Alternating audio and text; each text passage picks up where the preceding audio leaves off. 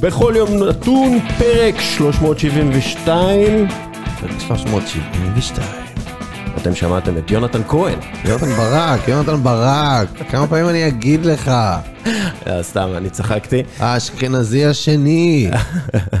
לא, היה לנו, היה לנו running gag, סתם. זה יונתן ברק, יונתן ברק, האחד והיחיד. נסיך היהודים, נכון, ככה אומרים. מצחיק האנשים, זה, זה כן. אה, מספר הסיפורים, נכון. מעלה הסרטונים, כל הדברים שאתה אומר, הם כולם נכונים. אה, מנתץ השלשלאות. אה, כן, אני לא יודע, אם תבין שלשלאות, אני יכול לנסות לנצץ אותם, אני אף פעם לא...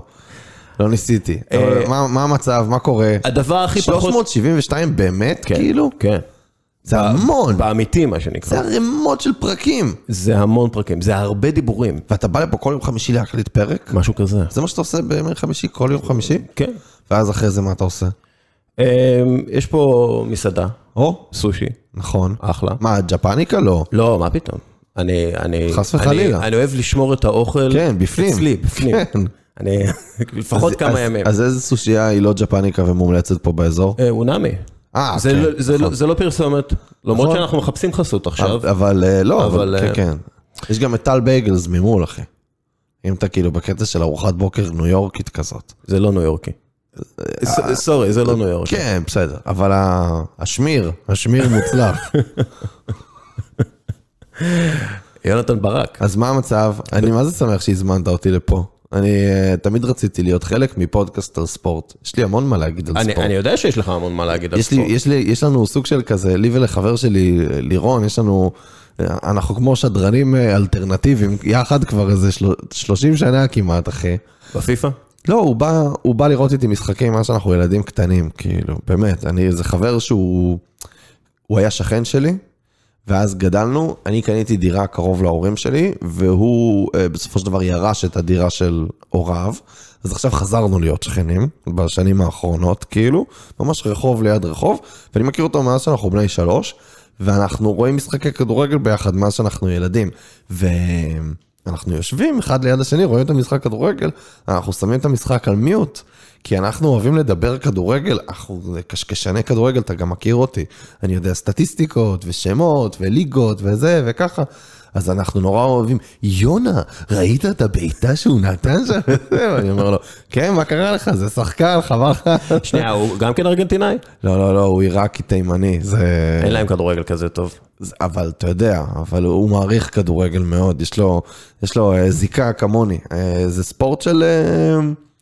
זה ספורט של... שזה לא משנה אם אתה משחק אותו או רק צופה בו, הוא, הוא החיים. אתה, אתה יודע את זה. אני, כאילו, הוא, אתה הוא, מבין הוא את זה יותר- החיים. אתה מבין את זה יותר טוב מבחינתי, מכולם, כאילו, אין כאילו. כדורגל, אין לי עבודה. לא, אבל, אבל אתה יודע, הקונספט של לעבוד קשה ו, ולהיות טוב במה שאתה עושה, והוא הוא אף פעם לא נכון כמו בכדורגל. אתה יודע, כדורגל משחקים 90 דקות, 90 דקות זה מלא זמן. קלישה ראשונה. נכון, אבל זה גם, אבל זה מלא זמן, אחי. זה מלא שעה זמן. וחצי. בתור מישהו שמופיע על במה שעתיים, אני מבין את המשמעות של להיות במיטבך לכל כך הרבה זמן. ואתה לא רץ, ואף אחד לא מנסה נכון. לדחוף אותך בזמן בדיוק. שאתה רץ. ואתה צריך לשמור על פוקוס ולשמור על, על אנרגיה ועל איזון וזה, זאת אומרת, זה, זה מעל ומעבר ל, ל, להבנתם של, של אנשים פשוטים, כאילו.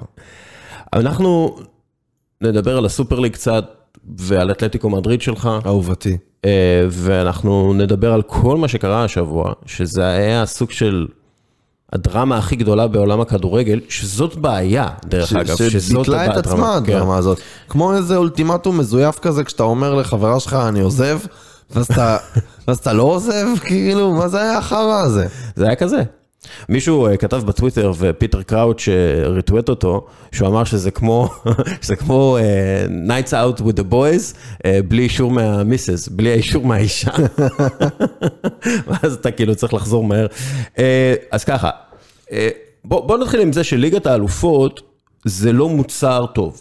נכון. כלומר, אי אפשר ליגת- להכחיש את זה יותר, אתה יודע, יותר מדי משחקים לא חשובים, אה, יותר מדי נגיד, מפגשים. אפרופו, אני ולירון בשנים האחרונות עברנו לראות את ערוץ הקיבוץ, כי אנחנו לא רוצים לפספס שערים, וזה מבאס, כי אתה לא באמת כן. רואה משחק כמו שצריך, ויש גם את הקשקשת המיותרת שם של כל השדרנים כן. ברקע, אבל כשאתה יושב לראות משחק ויש שמונה משחקים במקביל, שלפחות ארבעה מהם הם משחקים שאתה רוצה לראות, זה בלתי אפשרי להחליט איזה משחק רואים. או, או ארבעה מהם זה משחקים שאתה בכלל לא רוצה לראות. נכון, כלומר. כי, כי יש לך מפגשים בין קבוצות שהפערים ביניהם, הפערים הכלכליים ואז הספורטיביים, כל כך גדולים, שאתה אומר, אני יודע מה הולך לקרות שם, זה לא מעניין אותי.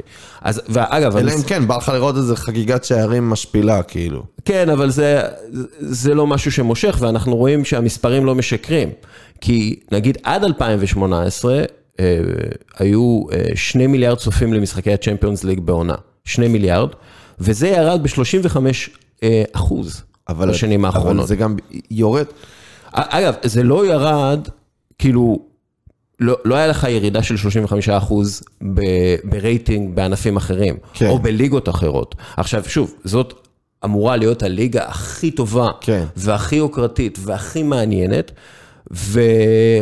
ואנחנו רואים שהמספרים והמחקרים גם כן מראים שהצעירים לא צופים בזה יותר ולא צורכים את הכדורגל שלהם אה, כמו החבר'ה המבוגרים יותר. כלומר, הם לא יושבים כמוך עם החבר הכי טוב אה, וצופים בכדורגל, הם עושים דברים אחרים, אם זה פיפא, פורטנייט או whatever. אבל הם עדיין engaged, אתה מבין? הם, engaged, אבל, נגיד, אה, אבל הם engaged במשחקים מאוד ספציפיים, בדרך כלל משחקים בין קבוצות גדולות, ובגלל זה, כלומר, בגלל כל הסיטואציה הזאת, בגלל זה הקימו את הסופר ליג. בדיוק. עכשיו כי. לילד בן שמונה היום, שכל מה שהוא יודע, אז אה, אתה יודע, סתם לצורך העניין, אני אתן לך אשכרה ילד בן שמונה, לאח של אשתי, גיסי, יש לי גיס בן שמונה, אוקיי? גיסנו. גיסי בן השמונה, יודע, באמת, אתלטיקו מדריד, יובנטוס, ברצלונה, ריאל מדריד, הוא יודע שהם לא כולם משחקות באותה מדינה? איך הוא יגיע, איך הוא ידע את זה? הוא בן שמונה. כאילו, אתה מבין? מבחינתו, זה העילית של הכדורגל. אגב, בגלל זה הסופר ליג אמרו. נכון. אנחנו, המאבק שלנו, הקרב שלנו, הוא לא מול ליגות אחרות. הוא לא מול הפרמייר ליג והוא לא מול אה, אה, לליגה או משהו אחת כזה. נגד השנייה.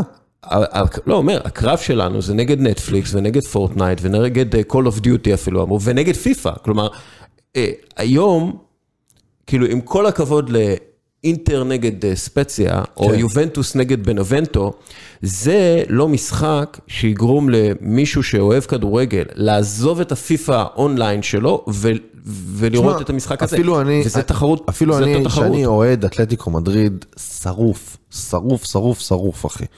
יש משחקים שאני לא רואה, יש הרבה משחקים שאני לא רואה, קשה לראות את כל המשחקים, אחי. משחקים איזה 40 משחקים רק בליגה, ותוסיף לזה את ליגת אלופות. אז אני משתדל לא לפספס את המשחקים החשובים, נגד ברצלונה, נגד ריאל, אפילו, אתה יודע, המפגשים נגד חטאפה, בשביל לראות את ה... זה, אבל, אבל יש, אתה יודע, השבוע היה להם 5-0, 5-0 היה? כן. כן. 5-0, אני הצטרפתי במחצית השנייה רק, כי ראיתי שיש חגיגה. התוכנית שלי הייתה לדלג על המשחק, כי בן אדם עובד, חי כן. בחיים. כשהייתי צעיר, כשהייתי בן, אתה יודע, 16-17, או אפילו בשנות ה-20 המוקדמות, הייתי יכול לראות את כל המשחקים של כל, כל הקבוצות גם בכל הליגות. הייתי שם לי שבת בבוקר את הטלוויזיה דולקת על ערוצי הספורט, ורואה ליגה אנגלית, ליגה איטלקית, ליגה ספרדית, היה מלא משחקים, כאילו כל היום הטלוויזיה הייתה דולקת. אתה יודע את זה כמוני היום, כשיש לך ילד, כשיש לך משפחה, כשיש לך חיים, כשיש לך עבודה, וגם כשאין לך את כל אלה, ויש לך את הפורטנייט ואת הנטפליקס ואת הזה, אי אפשר לראות את כל המשחקים, כולם.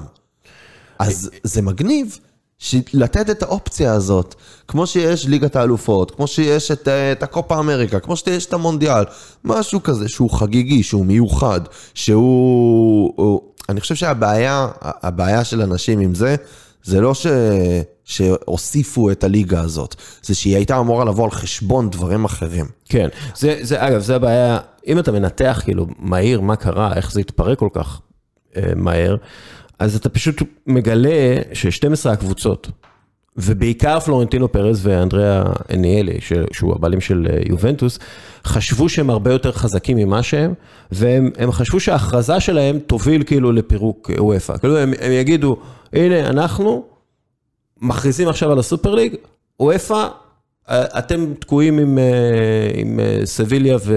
כן, מה, אתה יכול לדמיין? וליל? שנה הבאה ווסטהאם זוכה בליגת אז, האלופות? אז הם חשבו כאילו שזה מספיק, אבל לא, הם לא עשו שום עבודת שטח, אתה יודע, כלכלית, פוליטית, תקשורתית, ארגונית, אסטרטגית. אתה יודע, הם לא הגיעו אפילו לסיכום עם ביירן מינכן ופריס סן ג'מאן, ש...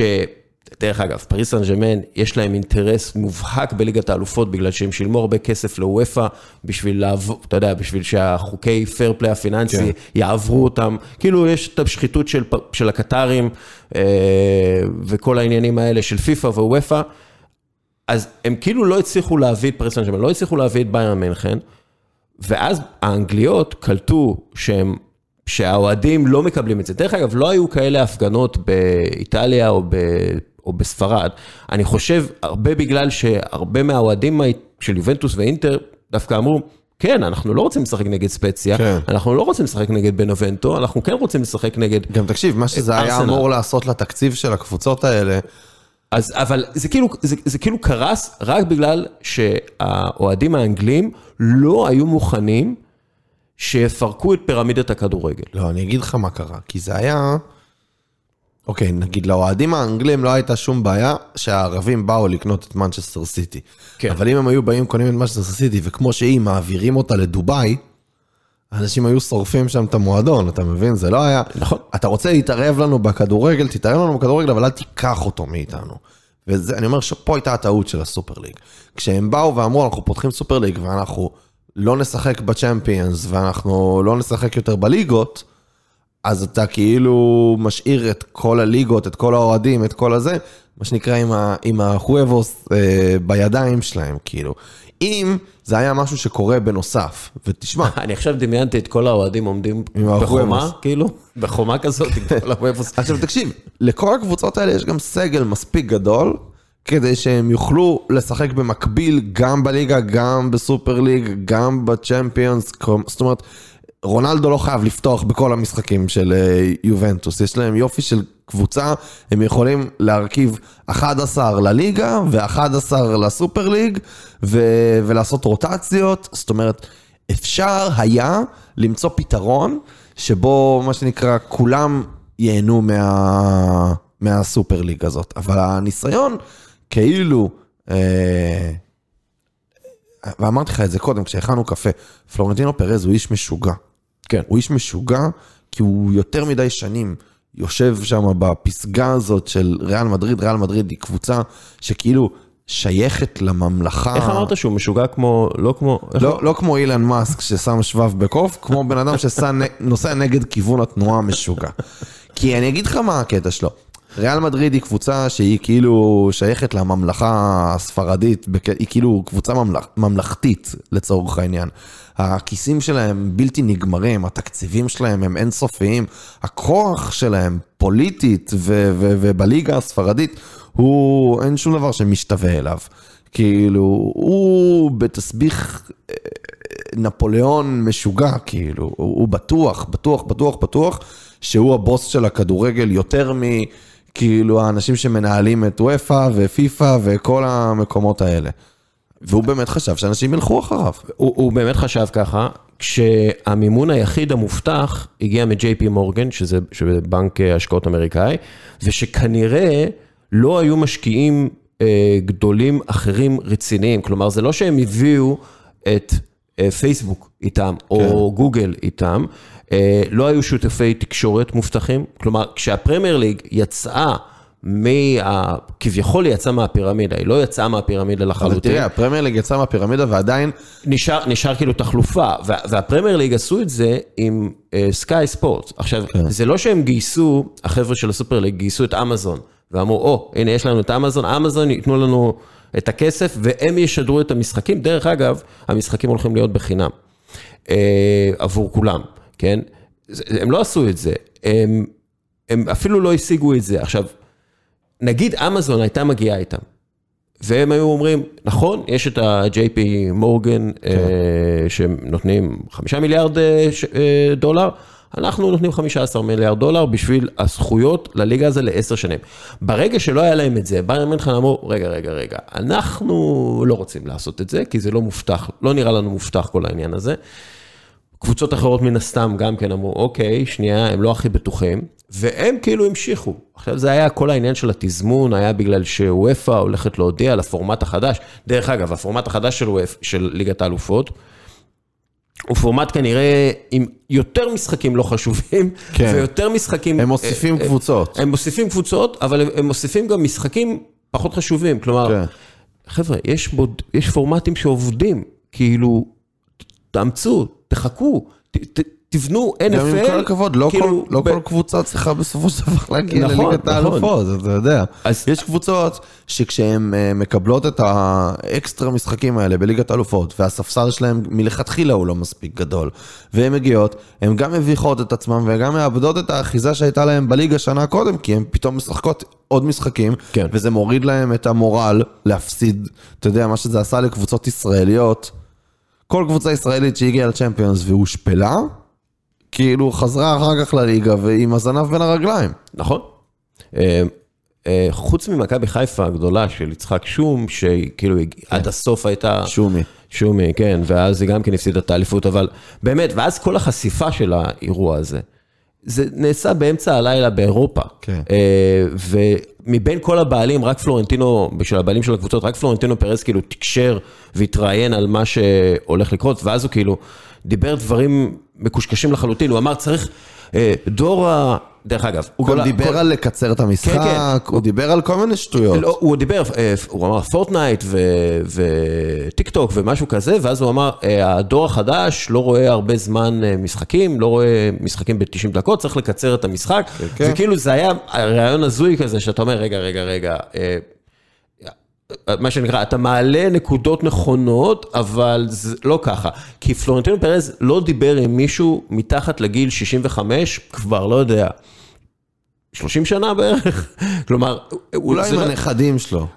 אולי, אבל אתה יודע, זה לא שהוא יושב מולם ושואל אותם. ברור שלא. תגיד, אה, חואן, מה אתה חושב על אומרים- הם פשוט? אומרים לו, "אה, אין לי כוח לראות את המשחק, עכשיו סבא. אז הוא הוא נכנס לסרטים, למה הנכד לא רוצה לראות את המשחק? כי זה לא נכון. קצר. תקשיב, יש משהו... הם לא יודעים, יש להם כאילו סקרים שמראים, כן, הצעירים לא רואים כדורגל כמו פעם, אבל יש המון צעירים שכן רואים כדורגל, אה. ורוצים להגיע למגרשים, ואתה יודע, זה כאילו לא נתק, יש לזה אני לא נתק. יודע, אני חושב, קודם כל, אני לא יודע אם הצעירים באמת לא רואים כדורגל כמו פעם. אני חושב שהם עדיין מושקעים בכדורגל באותה מידה, והצפייה זה לא מה שצריך כאילו להתעסק פה. כי, קודם כל, כי אנשים עושים מסיבות צפייה. אז הרייטינג יכול להיות שקרי, יכול להיות שזה טלוויזיה אחת עם 50 איש מאחוריה.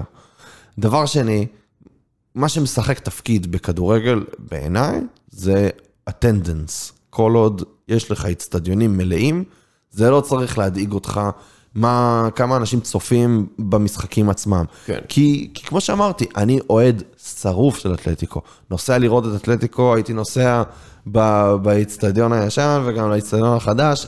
אתה יודע, ויסנטה קלדרון, וונדה מטרופוליטנו, זה לא משנה לי. אני רוצה לקנות כרטיסים, אני רוצה ללכת לחנות, אני רוצה לקנות תיק, אני רוצה לקנות חולצה.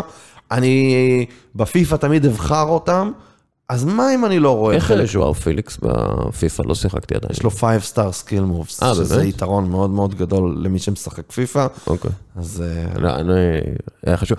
אבל, דרך אגב, אז אני אומר, אז מה אם אני לא רואה חלק מהמשחקים, אתה מבין? לא, לא, זה זה לא ברור. משנה. זה ברור, אבל אה, האוהד, אתה אוהד בינלאומי שמגיע, אז אתה אוהד יותר מכניס, אבל האוהד... רוב האוהדים של ברצלונה הם אוהדים מחוץ לברצלונה. נכון, אבל לא, לא, לא בהכרח נכון, בתוך ה... אבל מן הסתם רוב האוהדים באופן כללי... הם- באצטדיון. כן, רוב האוהדים באצטדיון, אני לא יודע, רוב האוהדים באצטדיון נראה לי שהם עדיין מקומיים, נראה לי, אבל אם אנחנו מסתכלים, אם אנחנו מסתכלים כאילו על האוהד בתוך האצטדיון, או האוהד בקהילה של הקבוצה, עכשיו, אתה יודע, super clubs, ריאל מדריד, ברצלונה, מן הסתם הם יביאו תמיד אוהדים, הרבה אוהדים לתוך המגרשים, גם ככה הקבוצות הלונדוניות, ארסנל וטוטנאם, יביאו אוהדים מחו"ל, בגלל שזה אירוע. באנגליה אין קבוצה אחת לדעתי שלא ממלאת אצטדיון. אחת, נכון. אפילו בליגות הנמוכות. נכון מאוד, ובאנגליה, ו- וזה ה- כאילו הטרגדיה של הכדורגל, כשמדברים על fuck modern football, שילך להזדיין לכדורגל המודרני, זה כדורגל שלא קשור לקהילה שלו, בגלל שמבחינת הבעלים שמעוניין להרוויח כסף מהקבוצה, מבחינת הבעלים, האוהד המקומי הוא פחות מכניס מאשר 100 מיליון האוהדים בקואלה למפור. ו- ולכן, אני לא יודע אם יש, לא יודע, כמה אנשים יש בקואלה למפור, לא 100 אבל מיליון. אני אומר, הדברים האלה לא תלויים, הם לא תלויי רייטינג, הם תלויים זכויות שידור. נכון, בדיוק, ו- ולכן חשוב להם היה לייצר איזה משהו. שכאילו ימכור שמביא- זכויות שידור בטירוף. בדיוק, שיביא מכל העולם, את- הוא דיבר על 4 מיליארד האוהדים בעולם, הוא לא דיבר על האוהד במגרש. ו- וזה, וזה אחד, אחד מה, בוא נגיד, אחת מהסיבות שהם היו כל כך מנותקים, שהם נראו כל לא, כך הזויים, זה זה. אבל הוא לא, הוא לא טועה, הבעיה שלו זה השיגעון גדלות שהוא חשב שהוא גדול יותר מהכדורגל, שהוא לא רק יפתח ליגה חדשה, הוא ישנה את החוקים, הוא יפרוש מהליגות האחרות. השחקנים ש... ש... הרי אה, היה איזה איום שהשחקנים שמשחקים בסופר ליג לא ישחקו במונדיאל. אתה באמת חושב שאתה תצליח כאילו כן. להגיד לכל החבר'ה האלה שהחלום שלהם זה לזכות במונדיאל בשביל עצמם, בשביל המדינה שלהם. אתם לא תשחקו במונדיאל, בואו תשחקו בליגה שלי. זה לא עובד ככה. אה, הוא היה צריך לעשות את כל הדבר הזה מתוכנן, מסודר, בשיתוף פעולה מלא עם וופא, כי באמת שיש מקום, יש מקום, כמו שיש, אה, אתה יודע, טורנירים כאלה של אה, בקיץ תמיד, שהם חסרי חשיבות. באמריקה תמיד עושים אותם, בארצות הברית, כל הקבוצות, אתלטיקו מלאים. וזה, והאצטדיונים מפוצצים, וזה טורניר חסר חשיבות בשביל איזה גביע חסר חשיבות, עם פרס של איזה, לא יודע, 6 מיליון, שאף אחד, אחת מהקבוצות לא באמת צריכה, והטורנירים האלה, הם יותר מעניינים מכל מה שקורה כל השנה בליגה. אה, לא, אבל כן, אני, אה, כאילו, את הרבה אוהדים מאוד מתעניינים בזה. ואוקיי, כל, בוא נגיד, המהלך האסטרטגי היה לא נכון, אבל האסטרטגיה של לשנות את ליגת האלופות ולהפוך אותה למוצר יותר טוב, אה, זה נכון. עכשיו, או זה, אגב- או שליגת האלופות יתחילו להפנים את העובדה שהם נהיים מעניינים רק לקראת הסוף. לא, אבל אז אתה מבזבז כל כך הרבה חודשים, נכון. כאילו מבחינה שיווקית, אתה לא רוצה לייצר עונה שלא מעניינת עד חצי הגמר. זה, זה לא טוב. אני חושב שלפ... זה כאילו, אתה יודע, עסקית, זה לא טוב. לפחות את שלבי הנוקאוט, חייבים להתחיל לעשות משחקים בנפרד. לא יכול להיות הקטע הזה. זה, אגב, די. זה, זה אחד, לפי דעתי, הדברים שהכי משגעים את האנשי שיווק בכל הקבוצות הגדולות האלה, זה זה. כלומר, אתם, יש לכם נכס מדהים, שכולם אומר, רוצים לראות, ואז אתם שמים את זה הבתים- במקביל. בשלב הבתים אני יכול להבין את העיקרון, כי אתה אומר שהאלה לא ידעו שהם צריכים רק תיקו ויעשו איזה תרגיל מסריח. בשלב הנוקאוט, כשכל קבוצה גם ככה חייבת לנצח, אין שום הצדקה לזה שהמשחקים מתרחשים במקביל. נכון. אמ, אגב, כל, ה, כל הניצחון הזה של וופא, בעצם, כי אה, אה, בעצם וופא מנצחת, היא מצליחה להחזיר את האנגליות ואז מפרקת את הסופר ליג, זה לא אומר שוופא הם הטובים ושהרומנטיקה ניצחה. כן, ברור. אה, הכדורגל עדיין בשליטה של עסקנים גרועים, ומסתבר שגם אנשי עסקים בינוניים וממוצעים לחלוטין, שחושבים שהם יותר. אתה מדבר על קובי סוויסה. וואי, תקשיב. לא משנה. אני גיליתי לך את קובי סוויסה? לא, לא. כי אני, אני זוכר שהראיתי לך, ואתה היית בשוק מזה. קובי סוויסה נראה כמו חבר שלי, ארנון, אם הוא היה מיליונר, אחי. כאילו, ארנון אולי ישמע את זה, אז אני אומר, זה, אני אומר את זה ב- בפה מלא.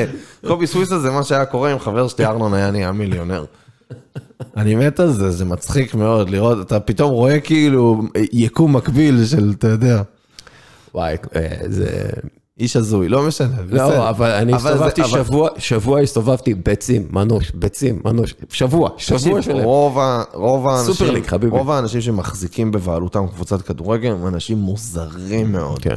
מוזרים מאוד, כי זאת לא השקעה, אתה יודע, אנשים שיש להם כסף והם רוצים להשקיע את הכסף הזה בתבונה, הם הולכים לנדל"ן, הם הולכים להייטק, הם לא קונים קבוצת כדורגל, זה, זה, זה כמו לקנות למבורגיני, זה שופוני, זה רוב הסיכויים רק יפסיד לך כסף. אמ, כן, דרך אגב, זו, זו אחת מהסיבות הגדולות ל, ליוזמה המהירה הזאת של, של הקמת הסופר ליג. אמ, דיוויד בקאם יש לו קבוצת כדורגל, זה, זה דוגמה נגיד, ל... הדוגמה היחידה שאני יכול לתת לך למישהו שאני אומר, אולי, אולי, אולי הוא יודע מה הוא עושה, אולי. לא, יש, יש עוד כמה. למשל, אני אגיד לך, הבעלים האמריקאים, למשל ליברפול, ג'ון הנדרי, he knows his shit, הוא יודע מה לעשות, אבל הוא, הוא כל כך מנותק, יש סיפור עליו שהוא לא ידע איזה צבע ליברפול. כשהוא הגיע למשחק הראשון והוא לא ידע איזה צבע זה ליברפול, כאילו, כזה סיפור כזה שמספרים עליו. אבל הוא, הוא, הוא יודע איך לנהל אה, קבוצת ספורט, והוא יודע מבחינת העסקית, פשוט אה, יש שם איזשהו נתק רגשי, מן הסתם, כי אתה יודע, הוא ג'ון הנרי מפאקינג בוסטון, מה אכפת לו מליברפול? אבל אה, אתה יודע, אה, אה, פרז דיבר ברעיון ההוא, אה, שאגב, בספרדית, בחצות בספרד, כאילו, ככה אתם משיקים פרויקט, זה באמת א' ב' של... של אמרתי לך שהוא חולה נפש, כן, די, אז, נו. אז הוא אמר ככה, הסופר ליג היא לא בשביל העשירים, היא בשביל להציל את הכדורגל. אם המצב ימשיך כמו שהוא, הכדורגל ייעלם, ועד 2024, אז כאילו איפה עשה את הרפורמה, כן. אה, כולנו כבר נמות, זה גדול. אה, הסופר ליג היא הדרך היחידה להציל את כולם, מועדונים גדולים, בינוניים וקטנים.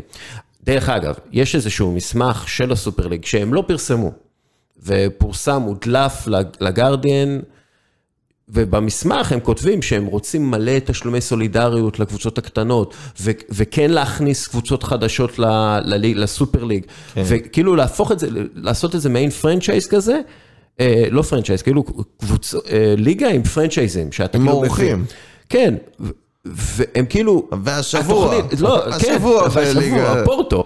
אה, והם פשוט לא עשו, הם לא חשפו את זה, והם לא סיפרו על זה. אני אגיד לך, אבל והם גם לא מה תקשרו הבעיה? את זה, זה פשוט היה- גם, גם המודל הזה עדיין משאיר את הקבוצות הגדולות כחלק מהבעלים בעצם של הליגה עצמה.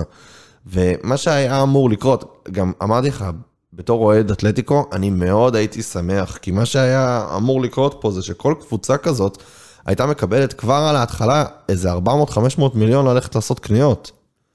זה בעיקרון לכסות חובות, אבל כן, אבל ברגע אתה שאתה? מכסה את החובות אתה יכול... אגב, אם אנחנו מדברים על אז זה, אנחנו, תחשוב שנייה, על אז זה, אנחנו מדברים על סיטואציה שבעוד, נגיד, זה כמו מכבי תל אביב בכדורסל פה בישראל, שבעוד כמה שנים, אחי, אם מישהו רק שם מספרת בליגה השלישית בבלגיה, ריאל מדריד כבר קונים אותו רק ליתר ביטחון, כאילו. שאם הוא יהפוך להיות הרונלדו הבא, שהוא יהיה אצלנו מלכתחילה. זה היה מחסל את הספורט. כי הפערים של התקציבים הם גם ככה מוגזמים. כן. בין קבוצות מסוימות. אתה יודע, אני, שאני אוהד אתלטיקו, אני רואה כל שנה איך הם נלחמים על המקום השלישי מול קבוצות שהתקציבים שלהם הם פי שלוש, פי ארבע מהם. אתה יודע, אתלטיקו לא מתקרבים לא לברצלונה ולא לריאל מדריד בתקציב. כל, כל שקל ש... שהאתלטיקו מצליחים כאילו לגייס זה מלמכור שחקנים לריאל מדריד ולברצלונה. אמ, אז מה שזה היה עושה לקבוצות עוד יותר קטנות, מה זה היה עושה לוולנסיה, מה זה היה עושה לסביליה, מה זה היה עושה לאתלטיק בלבאו, כל השחקנים שלהם, איניאקי וויליאמס ו- וזה, כן. כולם היו עוברים תוך רגע לאחת משלושת הקבוצות הגדולות, ובזה זה היה נגמר, לא היה יותר ליגה ספרדית. אגב, זה עכשיו מה שקורה. כלומר, זה, זה קורה- עכשיו מה שקורה, אבל זה היה נהיה עוד יותר. ברור, אבל אני חושב, אפרופו אה, מה הצעירים אוהבים וכולי, צעירים נמשכים הרבה יותר לאינדיבידואל ופחות לקבוצות. אנחנו רואים את זה בעיקר בספורט האמריקאי, אבל אנחנו רואים את זה גם, אתה יודע, בספורט האירופאי שלנו. אה, מלא אוהדי רונלדו עברו לאוהד את יובנטוס. נכון. בגלל שרונלדו שם. זה, זה משהו שאנחנו מודעים לו ואנחנו יודעים יודע, שזה אבל קורה. זה תמיד היה. אה, אנשים הלכו אחרי מרדונה, אנשים הלכו אחרי ברור. זידן, אחרי ברור, אבל רונלדיניו. אתה כאילו, אתה אוהב את אה, זידן, אבל הייתה לך קבוצה אחרת. כלומר, אתה, אתה כאילו, דרך אגב, גם אני, כן, אני יכול כאילו לאהוב את פירלו, אבל לא לרצות ש... כן. שיובנטוס תנצח, או, או מה שזה לא יהיה, בגלל שאני אוהב יותר את מילאן, או מה שזה לא יהיה. אבל היום זה הרבה יותר מובהק, ואם... זה הרבה יותר מובהק, אבל זה לא בהכרח ככה. זאת אומרת, אני לא עברתי לעוד את ברצלונה כי גריזמן עבר ל... לא, ברור, אבל אם נגיד, מי השחקן שאתה הכי הכי הכי אוהב בעולם? דייגו סימאונה. אוקיי. כשאני, כשאני, כשאני התחלתי לאהוד את אתלטיקו, הוא עוד היה שחקן הרכב, אתה יודע, באתלטיקו. זכה כן. איתה באליפות. ואז הם הביאו את אבי נימני, וזה, משם התחילה ההידרדרות. אבי נימני באתלטיקו. אה, אבל אם אני, אם הם היו כן. מכריזים על הקמת הסופר ליג, ובאותו יום, או כמה שעות אחרי, הם מכריזים, קיליאן אמבפה עובר לריאל מדריד, הולנד אנשים ש- מגיע אז אני לברצלונה. אומר, יש מלא, תקשיב, גם, גם כשאני הייתי ילד, מרדונה, הי- הייתי הולך לראות מה זה לא היה מתפרק כל כך מהר. היית זה- הולך לראות את מרדונה משחק, לא היית הולך לראות את, אה, אתה יודע, נפולי משחק. לא, אבל זה הרבה יותר משמעותי היום, כי אנחנו בעידן מאוד אינדיבידואלי, ובאינסטגרם יש למסי יותר עוקבים מאשר ברצלונה. נכון. והדברים האלה. אז אתה יודע, אם, אם, אם ברצלונה מוציאה את ההודעה, כן, אנחנו מצטרפים לסופר ליג, ותראו מה זה, החתמנו את מסי ל- לעשור הקרוב, ונחשו מי מגיע, הולנד. כן. ואתה יודע, זה היה משנה לחלוטין את כל, ה- את אומר, כל אבל הגישה. אז, אבל אז זה היה הופך להיות כמו הסופר ליג של, ה- של הכדורסל, היורו. נכון, נכון. אגב, היורוליג עשתה את אותו דבר אה, במשך שנה. אבל תראה שמכבי תל אביב עדיין משחקת פה בליגה. דיברתי עם מישהו שהוא בתוך העולם הזה של. עסקי הספורט, והוא אה, סוג של מעורב גם ב... בסופר ליג. והוא אמר לי ככה, הוא אמר לי, תראה, כולם הופתעו מזה שנטשו את זה כל כך מהר. כי הרעיון, בסופו של דבר, הוא התבצ- ביצוע גרוע, והם לא עשו את זה טוב, והם היו צריכים לעשות את זה אחרת וזה, אבל הרעיון, בסופו של הרעיון, דבר... הרעיון עובד. הרעיון זה משהו שאנשים רוצים לראות, זה מוצר שאנשים מוכנים לראות, לעזוב הכל ולראות, כי חבר'ה, יובנטוס נגד ריאל מדריד, יותר טוב מריאל מדריד נגד קאדיס. לא משנה איך אתם מסתכלים על זה. אז הם, אנשים היו רוצים לראות את זה. אבל הם אפילו לא היה להם את, ה, את הסבלנות לחטוף בראש, לשרוד את זה, לתת לבאיירן מינכן ולפריס סן ז'רמן להתבשל במיצים של עצמם בוופא יחד עם אה, ווסטהאם וסביליה. אני חושב שמה שיקרה זה שהם לא יעשו לזה, הם יעשו לזה retooling, והם יציגו את זה שנה כן. הבאה מחדש בצורה אחרת, כן. שבה הם לא עוזבים אף ליגה, והם פשוט נכון. עושים את זה בנוסף. ואז לא יהיה לאנשים בעיה. אגב, אחת מהבעיות שלי עם המחאות הגדולות נגד הדבר הזה, חבר'ה, קטר רוכשת מונדיאל, הוא עובר לחורף, והיא הורגת 6,500 איש. כן. כדי שיהיה את המונדיאל הזה, שזה אירוע של שלושה שבועות באמצע החורף שהורס את שלוש עונות, ו- ועל זה את- אין מחאה, על זה לא גנבו לנו את הכדורגל. אבל אה, זה שהם הקימו ליגה אחרת בנפרד מוופא, רחמנא ליצלן, אה, זה משהו בל אבל יעבור. זה היה, היה פה ספין מצוין, אחי, שעשו נכון, מהר וופא. מאוד. וופא וזה. וזה, על זה ש... אתה יודע, stolen from the poor וכל כן, השטויות כן. האלה, שזה כאילו, זה בולשיט, כאילו... כן. כי אגב, המשחק נגנב כבר, חברים, המשחק היום הוא לא תחרותי ב- ברוב המקומות. בגלל רוב- הכסף, ב- בגלל כן, הכסף. בגלל הכסף. רוב המשחקים הם משחקים לא תחרותיים, גם בליגת האלופות, שזה כביכול ליגת האלופות, הליגה עם הקבוצות הכי טובות. אז הפתרון, כשאתה מסתכל על, על זה, הפתרון האמיתי הוא תקרת שכר. תקרת שכר. קבוצה לא יכולה... זה אנטי קפיטליסטי, אני לא מוכן לשתף פעולה עם החרא הקומוניסטי שאתה מדבר עליו פה. חרא קומוניסטי. כמו ב-NBA וב-NFL. בוא תציע תקרת שכר, לא, אבל ב-NBA, ב-NFL, בכל הדברים האלה, הם חופשיים לעשות ספונסר שיפס של עצמם, כמה שהם רוצים, סבבה, הם עושים את הכסף מה- מהדברים האלה. סבבה, מה הבעיה? מה הבעיה? אה, אה, אני לא, אני לא אומר תקרת שכר, אה, ארלינג הולנד לא יכול להרוויח יותר מ-30 מיליון יורו. הוא יכול להרוויח כמה שהוא רוצה, בחוץ, למסגרת שאנחנו מדברים עליה. עכשיו, זה מסגרת ספורטיבית, זה לא מסגרת אתה מכיר כלכלית. את הסיפור על איך פומה שילמו לפלא כסף בשביל לקשור נעליים? לא. יש סיפור, אני חושב שזה היה במונדיאל, שפלא אה, קיבל 170 אלף דולר מפומה, כדי להתכופף, לקשור את הנעליים באמצע המשחק, כדי שכולם יעצרו ויסתכלו על הפומה שלו. זה לא יראו בסרט עליו.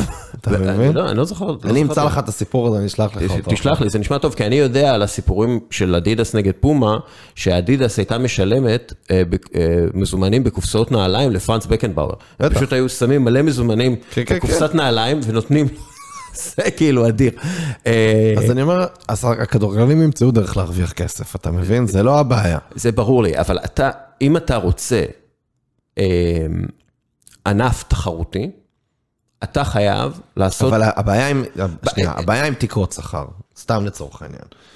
שחקן כמו קיליאן אמבפה, או מסי, או רונלדו, וזה, אתה צריך להביא אותו אליך, ושהוא יהיה מרוצה אצלך, ושהוא לא ירצה ללכת לשחק במקום אחר, ואתה צריך לקבוע לו סעיף שחרור, שקבוצה אחרת לא תוכל לבוא ולקחת אותו. זה לא NBA, אין פה, החלטתי לקחת את הכישרונות שלי לקבוצה אחרת, ואין כאילו דרפטים. ופה אני מכניס עוד יותר את הקומוניזם שלי.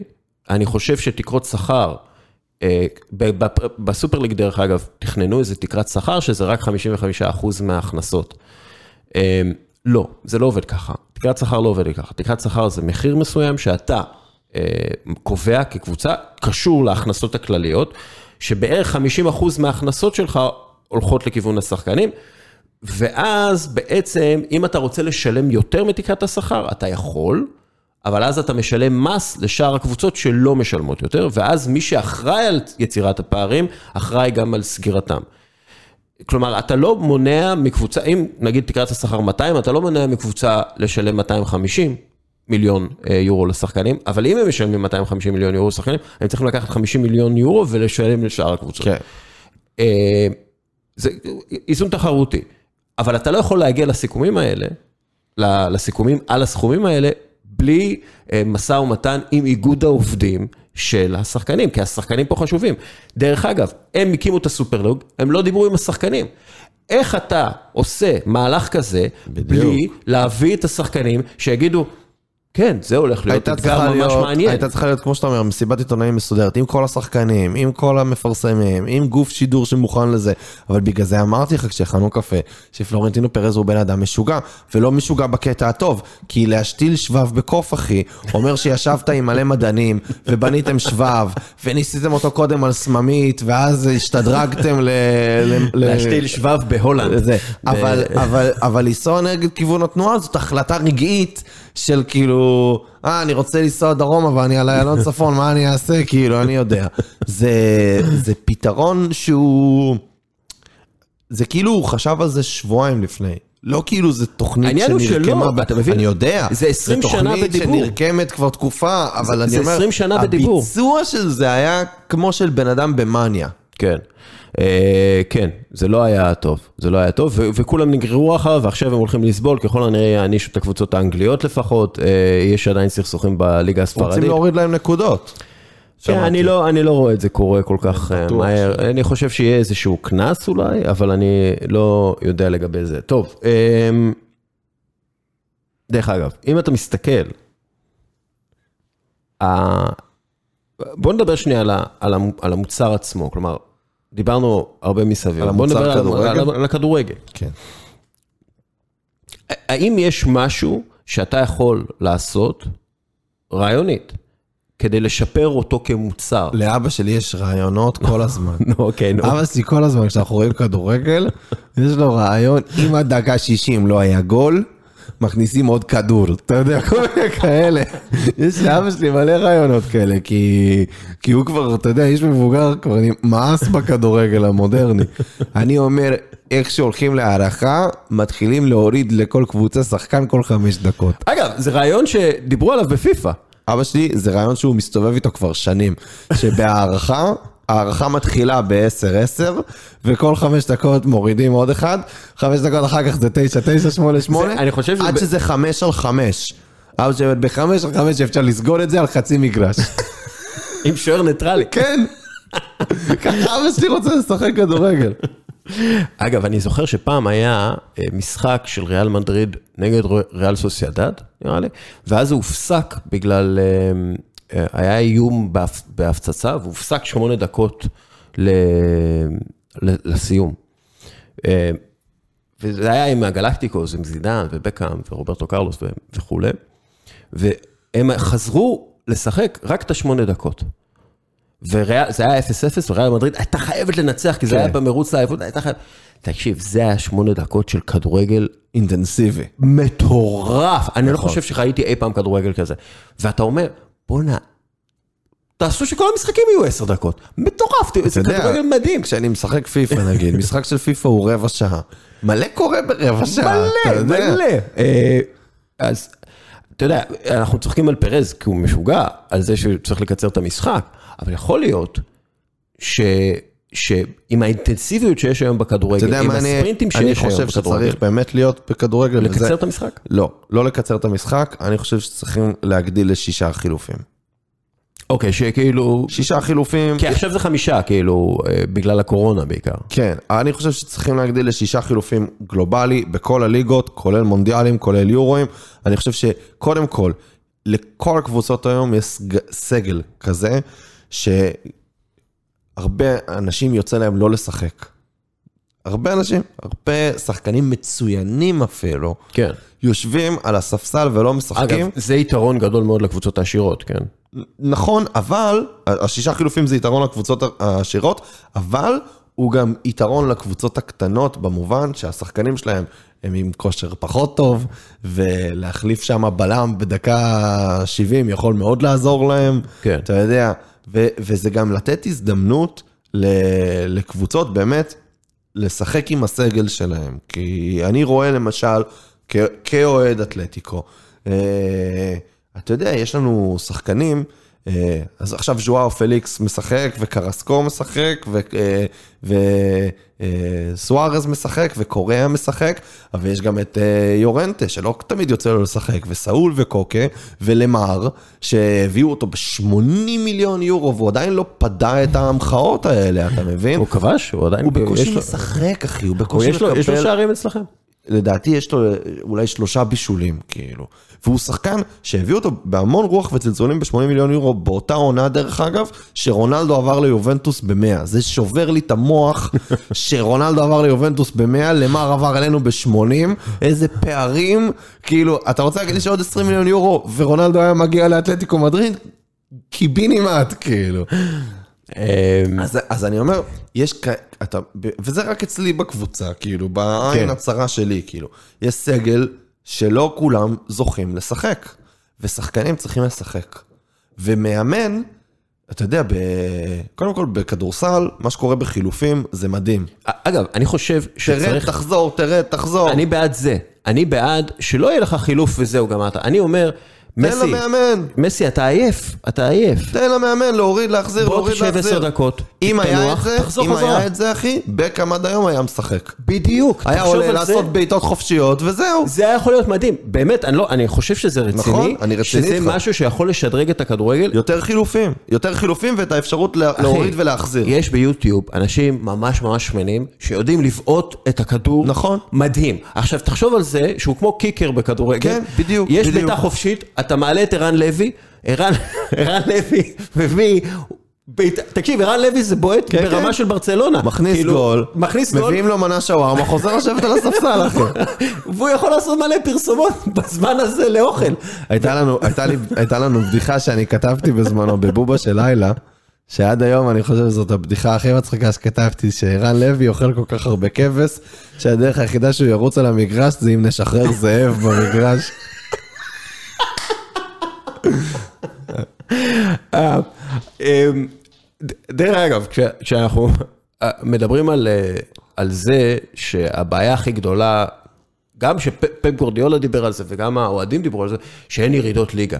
עכשיו, אני חושב, כן, זה הכרחי שיהיה איזשהו קשר לא ישיר בין הקבוצה בליגה מדבר שוב על המחוזית. הסופר ליג. כן, אבל כאילו אני מדבר על המוצר. כי הירידות מוסיפות המון ל- לכדורגל, אתה יודע, הלחץ וזה, אה, ואני חושב שזה חשוב, אבל הרבה מהקבוצות שעולות ליגה, לליגה הבכירה, הן קבוצות שאתה אומר, וואלה, הן לא מביאות 6,000 איש למגרש, ואנחנו מדברים על החמש הליגות הבכירות. אבל אז פתאום, בליגה הן יכולות פתאום, אתה יודע, איכשהו להוציא ניצחון על איזה מנצ'סטר יונייטד או על אה, אבל זה ברצלונה. זה- זה- זה הולך ופוחת, אז אני אומר, זה כאילו, זה אתה מזלזל. ופוחת, אבל זה עדיין קורה לפחות פעם בעונה, יש לך איזה משהו כזה. ואז כמה זוכרים את זה? כמה זוכרים את זה? השאלה, השאלה פה בסופו של דבר, אם אתה מוכן לא לוותר על ירידות, כלומר הירידות יישארו, אבל הירידות יהיו... זה עדיין, אה, זה היריד- עדיין אה, פודקאסט על כדורגל, נכון, נכון? אני, אני לא, לא, אל תוותרו אף פעם על הירידות. תוותרו על ירידות, חברים. ירידות. אמ, כאילו צריך להפוך את מה שעולה ומה שיורד ליותר טוב. זה, זה, זה מה שאני אומר, ואתה לא עושה את זה אפשר, על ידי... אפשר לעשות את זה עם... עם, עם, עם 20 קבוצות. אפשר לעשות את זה, לעשות את אבל- זה עם 14 קבוצות. אפשר לעשות את זה, וזה נכון, עם אה, אה, חלוקה יותר הוגנת של, אה, של אה, בונוסים, של זכויות שידור, של זה, כי זה נכון שהקבוצות הקטנות, בגלל שאין להם את הכסף ואין להם את האוהדים, אז אין להם את התקציב גם להביא את השחקנים הגדולים, והשחקנים כשהם גדלים אצלם והם באמת נהיים טובים, הם לא יכולים להישאר. הרי כמו שאמרתי לך, אני בתור אוהד אתלטיקו, אוקיי? אז בוא נלך שנייה אחורה, השוערים של אתלטיקו, אובלק, מדהים. מדהים. מדהים, לפניו לנו את קורטואה. מדהים. לקחו לנו את קורטואה. שנייה, אה, לפני, או- או- רגע, קורטואה גם כן חכה, היה שוער. חכה, אה, נלך אוקיי. אחורה, סבבה? אנחנו התחלנו עם אובלק, לפניו קורטואה, לפניו דוד דחיה. נכון, נכון, נכון. אנחנו מדברים פה על כאילו, אתלטיקו מה הם עושים? הם מייצרים שוערים מדהימים, ואז באיזשהו שלב השוער נהיה כל כך טוב שמישהו אחר קונה אותו. אבל ישר בקנה, יש להם שוער אחר מוכן כבר להחליף אותו. כבר כמעט עשור שאתלטיקו מדריד מייצרת את השוערים הכי טובים בעולם. איזה... איזה, זה לא צירוף מקרים, זה, לא, זה כן. קבוצה שהסגל שלה, אני, כשאני הולך לראות משחקים, אני תמיד מגיע מוקדם כדי לראות את האימונים, אחי.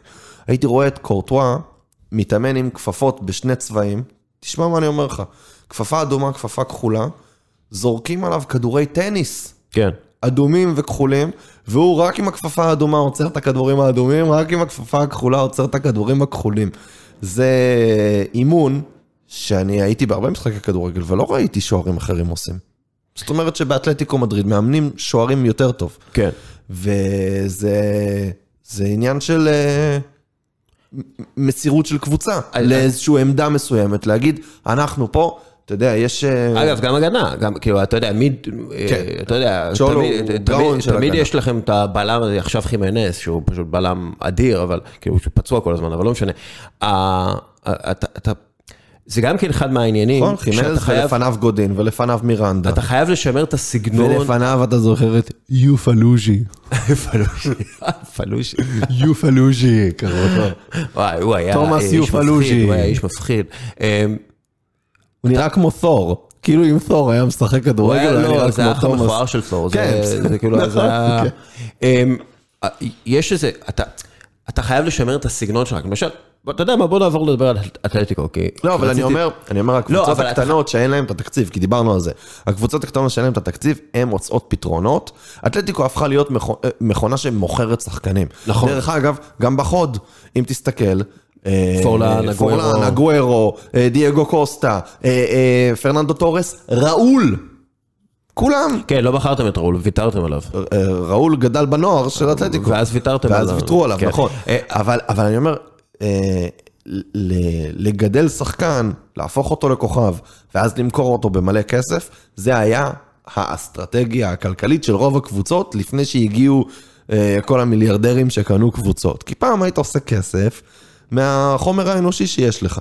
נכון. היה לך שחקנים טובים, היה לך זה. אז צריך, קודם כל, היו כל מיני חוקים פעם, אתה בטח זוכר, בליגות הזאת, בליגה הזאת אפשר להתחיל להיות מקצוען רק מגיל 16, בליגה הזאת יכול להיות מקצוען, הרי למה בזמנו אה, ססק פאברגס, אה, למה ברצלונה. הפס... אה, לא, הוא לא עזב את ארסנל, הוא עזב ברצלונה לארסנל. הפסידו אותו לארסנל, כי כן. בארסנל הוא היה יכול להיות פרו ובברצלונה עוד לא. כן. זה עדיין ככה לפי דעתי. אז אני אומר, צריך לעשות איזה אה, אה, גיל אחיד בכל הליגות, שבו אתה כבר יכול להפוך להיות פרו כדי למנוע את הזליגה הזאת של כישרונות צעירים. יותר מזה, מה שאנחנו רואים עכשיו למשל בצ'לסי וביובנטוס ובהרבה קבוצות, הם קונים שחקנים, פשוט שיהיה להם שחקנים, נכון. ואז יש להם סגל של 100 שחקנים, נכון. ש-32 מהם אה, נשלחים להשאלות, נכון. ועוד כמה כאלה, אה, אתה יודע, או מושאלים או נמכרים חצי כזה, כמו באיטליה שהם עושים את זה הרבה פעמים. לא, חבר'ה, קבוצה מקצוענית זה 25 פרוז, זהו. 25 פרוז, ששישה מהם צריכים להיות שחקני בית, או מה שזה לא יהיה לפי החוקים של וופא, אבל נוער, נוער, להשקיע בנוער. ואז... כי משם זה בנוער. מגיע. נכון. משם זה מגיע, בסופו של דבר, אבל למשל, הנוער זה גם כן בעיה. כן, אני, אני אגיד לך את הבעיה המוסרית שיש לי למשל עם אה, חברה בבעלות של מיליארדר, שמגדל שחקנים מהקהילה המקומית, בדרך כלל, מהקהילה המקומית, ואז מוכר אותם. אה, יש לי בעיה עם זה, תפיסתית. תפיסתית זה עבדות. לא, אני לא, לא, זה לא. זה לא עבדות, בתנאים לא- יוצאים מן הכלל. אה, זה לא עבדות, אבל יש בזה הרבה מין הבעייתיות הקפיטליסטית אפילו, כי, כי זה, זה בעיה, כי אתה, אתה הופך ילדים מקומיים למוצר, ו, וזה זה בעיה. מצד שני, מצד שני, גבריאל חיסוס, אה, אני בכוונה הולך על הכי עניים, אתה יודע, גבריאל חיסוס, קיליאן אמבפה, זה חבר'ה שאם לא היה להם את הכדורגל, אם לא היו לוקחים אותם בגיל צעיר ואומר, ונותנים להם את ההזדמנות הזאת, הם היו מטאטאים רחובות עכשיו. מאוד יכול להיות, דרך אגב. מסי, מה הוא היה עושה? הוא היה מפעיל גריל בלפמפה, אחי. אגב, אה, בגבריאל ג'זוס קראתי כתבה מדהימה על פלמיירס, שמה, שהוא גדל שם, ואתה יודע מה הם עושים? שם במחלקת נוער, הם לוקחים, הם מאמנים אותם, אבל פעם בשבוע או פעם ב... כאילו פעם ביום, או תלוי בגיל, הם אומרים לילדים, לוקחים את הילדים, שמים אותם בפאבלה, אומרים להם, שחקו. בלי, בלי, בלי חוקים, בלי זה. שחקו מול חבר'ה מבוגרים, ואז הם משחקים בפאבלה בגיל 11 וכאלה, מול חבר'ה בוגרים, ומפתחים כאילו את הכישורים ש, שעבדו. אה, לא, לא שרואים את זה כל כך על גבריאל שזוס, אבל לא, לא משנה. אה, אה, מה שאני אומר זה ש, שצריך להיות איזושהי הפרדה בין האינטרס הכספי של הבעלים למחלקת הנוער, ואני לא יודע בדיוק איך עושים את זה. אבל זה- בסופו של דבר זה צריך להיות גם השאיפה של הנוער. כל קבוצה, בכל מקום קטן, צריכה לשאוף שיהיה לה מחלקת נוער מצוינת, שתגדל שחקני בית שנאמנים לדגל ולא הולכים, אתה יודע, לשחק בשביל המשכורת, אלא בגלל הרצון שלהם, כי גם ככה המשכורת לא גבוהה. ואז יום אחד, בתקווה, למכור אותם במלא מלא כסף כדי להגדיל את קופת המועדון. זה צריך להיות האינטרס גם של האוהדים, גם של השחקנים, גם של הקבוצה. ו, ואני אומר, הכל מתחיל ממחלקות נוער, כי שוב, אחד הדברים שאני אוהב באתלטיקו מדריד, כל כך הרבה שחקנים גדלו שם. אתה יודע, סאול וקוקה וכאלה ש... אפילו אם לא גדלו, הם הזדהו ישר עם הערכים של המועדון. אני אומר, וגם שחקנים שלא, אתה רואה שהם, בסופו של דבר, בסופו של דבר הם נהיים משפחה. אני, יש לנו, יש לנו היסטוריה עם שני עריקים מפורסמים מברצלונה. סוארז עכשיו בעונה הזאת, ודוד ויה לפני שש שנים. שאגב, זה מדהים שאת סוארז הבאתם בחינם. גם את דוד ויה. זה פשוט מטורף. גם את דוד ויה וגם את סוארז הבאנו בחינם, אחרי שהקבוצה שלהם זרקה עליהם זין, ואתלטיקו אחי, אתה קולט היו שבברצלונה בית בשבילם. העדיפו את ברייטוויט נכון. על סוארז? ואתלטיקו היו בית בשבילם, ודרך אגב, פעם שעברה כשדוד ויה בא אלינו, זה נגמר באליפות. וגם הפעם, לדעתי, זה ייגמר באליפות. אוקיי, בוא נדבר על זה. אחד מהדברים שאני אוהב, ב... בוא, ממש דקות אחרונות, אתה כן, רוצה כן, לדבר איתי על זה. דקות אתה אחרונות. יודע שנועה צוחקת עליי בבית, שאני כל הזמן, כל הזמן פותח פה. על הכל, אני אומר כזה, אתה יודע, אני אהיה עשיר לנצח, אה, אה, נועה לא תשמין, הילד גאון. דני אה, אבדיה לא ייפצע. דני אבדיה לא ייפצע, אבל אתלטיקו ייקחו אליפות, טפו, אל תגיד שום דבר, שום דבר, לא פותחים פה עד המשחק האחרון, כי אני מכיר את אתלטיקו כל כך הרבה שנים, ואתה לא יודע כמה פעמים הייתי במצב שאמרנו, בטח, מה, איך הם יכולים לאבד פה? אחי, שהיה להם יתרון שלוש, של, שלושה שערים על, על יובנטוס בליגת האלופות, ואז בא רונלדו, ובשלושה שערים גמר את המשחק, אחי. כן. אז אי אפשר לדעת עם אתלטיקו. זה היה מדריד. שני שערים, אבל הוא כאילו... נכון, בסדר. כן. אי אפשר לדעת עם אתלטיקו מדריד. אי אפשר לדעת איתם. זה קבוצה שהפסידה שני גמרים של גביע אלופות. שני גמרים רצופים של ליגת אלופות. בדקות האחרונות, בשניות אי האחרונות. אפשר, אי אפשר באמת לתכנן איתם שום דבר. אגב, חגיגות אתה- אליפות, אסור לפתוח שמפניה אחי עד הרגע האחרון. אתה אוהב את אה, סרחיו רמוס? מעניין אותי, כאילו כדמות. כי הוא דמות מדהימה בעיניי. סרחיו רמוס, אם היית שואל אותי את השאלה הזאת לפני עשר שנים, הייתי נותן לך תשובה אחרת לגמרי. לפני עשר שנים לא כל כך אהבתי את סרחיו רמוס. היום, אני יכול להגיד לך, סרחיו רמוס עשה יותר בשביל ריאל מדריד, מלדעתי כל שחקן אחר של ריאל מדריד אי פעם. הוא קרוב לשם, כן, אין ספק. אה, אולי, אתה יודע, אה, הקל- די סטפנו, כאילו, וכאלה, נכון? לא, לא, לא, לגמרי, לגמרי. אבל באמת שכאילו, אה, הוא נלחם בשביל הסמל, וכשהוא. בסגל, ריאל משחקת יותר טוב. וכשהוא לא שם, הם פחות טובים. תגיד לי אם אני טועה. אם רמוס היה מגיע לאתלטיקו מדריד, זה היה סוג של כאילו שידוך מושלם. זה הוא, שהוא, שהוא היה יכול מדרידיסט. להצליח מאוד ב...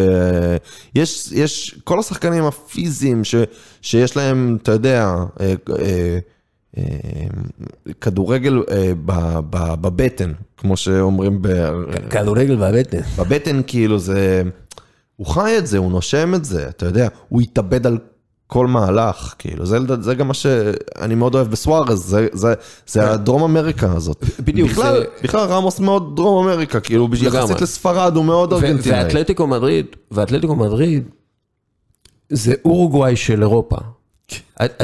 כאילו, ואני חושב, דרך אגב, אני חושב קודם שאחת כל, מהבעיות של קודם כל, תומאס למר, מושבה, עם מושבה של דרום אמריקאים מאז ומעולם. ושל אורוגוואים בכלל, דרום אמריקאים בכלליות, כן, כן, ארגנטינאים, אורוגוואים, אבל להביא, למשל, כאילו גם להביא, ברזילאים, המון ברזילאים שיחקו באתלטיקו. אתה יודע למה אנטואן גריזמן הצליח באתלטיקו מדריד לפ- לפי דעתי? בגלל שהוא כאילו כל כך אוהב חבר'ה מאורוגוואי, בגלל שיש לו את הקשר שם האישי, ושחקן מאורוגוואי גידל אותו. אה, אני חושב שלמשל, להביא תומאס למר, שהוא היה, דרך שחקן כישרוני בצורה בלתי רגילה. באיזה- נכון. הוא- הוא היה צריך להיות, הוא היה צריך להיות יותר ברנרדו סילבה מתומאס למר. ולהביא אותו זו בעיה. כלומר, אתה צריך להביא, אתה צריך... אה, כמו- הפייטרים, פייטרים. הפייטרים, דיברתי, למה- דיברתי למה לאחרונה... למר איבד את המקום שלו לקרסקו? כי קרסקו נלחם, אחי, על כדורים. הוא- הוא- השער שהוא נתן לברצלונה, אתה זוכר? ממש בתחילת העונה, כאילו. מ- אה, כן, כן, כן. מתפרצת מאמצע המגרש, נתן ריצה שם, שם שם. זה, זה, זה בדיוק הסיבה ש... שהרי הוא, אה, הוא היה של אתלטיקו, הוא עבר לסין בהשאלה, וסימאוני ביקש אותו חזרה. או ההפך, הוא הוא נמכר לסין ואז נכון, עבר הוא היה. בהשאלה לאתלטיקו, החזירו אותו לסין כן. וק- ו- וקנינו אותו בסופו של דבר, כי, כי כנראה היה בו איזה משהו שסימאוני ראה. הפייטריות הזאת, הלחימה, השחקנים הכי גדולים בהיסטוריה של אתלטיקו מדריד, הם לא השחקנים הכי כישרוניים. נכון. אני, אתה יודע, דיברנו קודם על מושבה של ארגנטינאים וזה, אז היה את הגוורו, יחד עם הגוורו באתלטיקו מדריד, שיחק מקסי רודריגז. מקסי רודריגז, קודם כל אחראי לשער הכי יפה שאי פעם ארגנטינה הבקיעה במונדיאל, 2006 נגד מקסיקו. אה, נכון, וולה נכון, מחצי כן. מגרש, שער לא יאומן אם לא ראיתם אף פעם, כנסו עכשיו ליוטיוב, מקסי רודריגז, לפי דעתי. ארגנטינה אחראית בטופ 10 של השערים הכי גדולים של המונדיאל. כן, לפחות ארגנטינה. שם ארבע, ארבעה שערים. כולל זה נגד סרביה, כולל מן הסתם מרדונה, אתה יודע, יש לו כמה. אה, כן, ארגנטינה זה בטופ 10 בטוח, היא הכי הרבה. ולבטיסטוטה בטוח יש אחד. אבל השער הכי יפה במונדיאל זה של דניס ברקאם, נגד ארגנטינה. נכון, כן. זה אין מה לעשות. אה, אני חושב שזה אה, פודקאסט שני ברציפות שאני מזכיר את השער הזה. אה, מעניין למה. הוא שער מדהים. כן. טוב, אז יאללה, בואו נסכם. סופר ליג. סופר זה ליג, עוד יחזור. חרא. זה עוד יחזור, זה- אבל. אבל יחזור. זה עוד יחזור אחרת, זה יקבל אריזה מחדש וזה יחזור אחרת. ואתלטיקו, אני לא יכול להגיד לך אם הם ייקחו אליפות, למרות שאני ממש ממש מקווה, הלוואי, הלוואי, הלוואי, הלוואי, אחי, אני מה זה אשמח. דרך אגב, וופא וופא כבר. מגייסת כספים, זה, זה אני יודע מ, מ, מדיווחים וכאלה, מגייסת כספים מחברות השקעה כמו JP מורגן, כדי להקים את ליגת האלופות האחרת. אז, אז מה שנקרא, או, הכדורגל המודרני, לא, לא, הם, כדורגל תמיד יהיה כן, שייך כן. לאנשים עשירים, הוא הומצא על ידי אנשים עשירים, אבל היתרון הוא שהוא, זה תמיד אומרים בארגנטינה, האנגלים לימדו אותנו כדורגל, ומאז הם לא מנצחים אותנו בזה. זה... העשירים לימדו את העניים לשחק כדורגל, ומאז הם תמיד יפסידו לעניים בכדורגל. זה נכון, זה נכון. אמ, טוב, ואתלטיקו? אתה יודע, הלוואי, אחי, מה אני אגיד לך? אנחנו מה, ש- שבעה משחקים לסיום העונה, זה כל כך אפשרי. כל מה שצריך זה לא להפסיד אף משחק.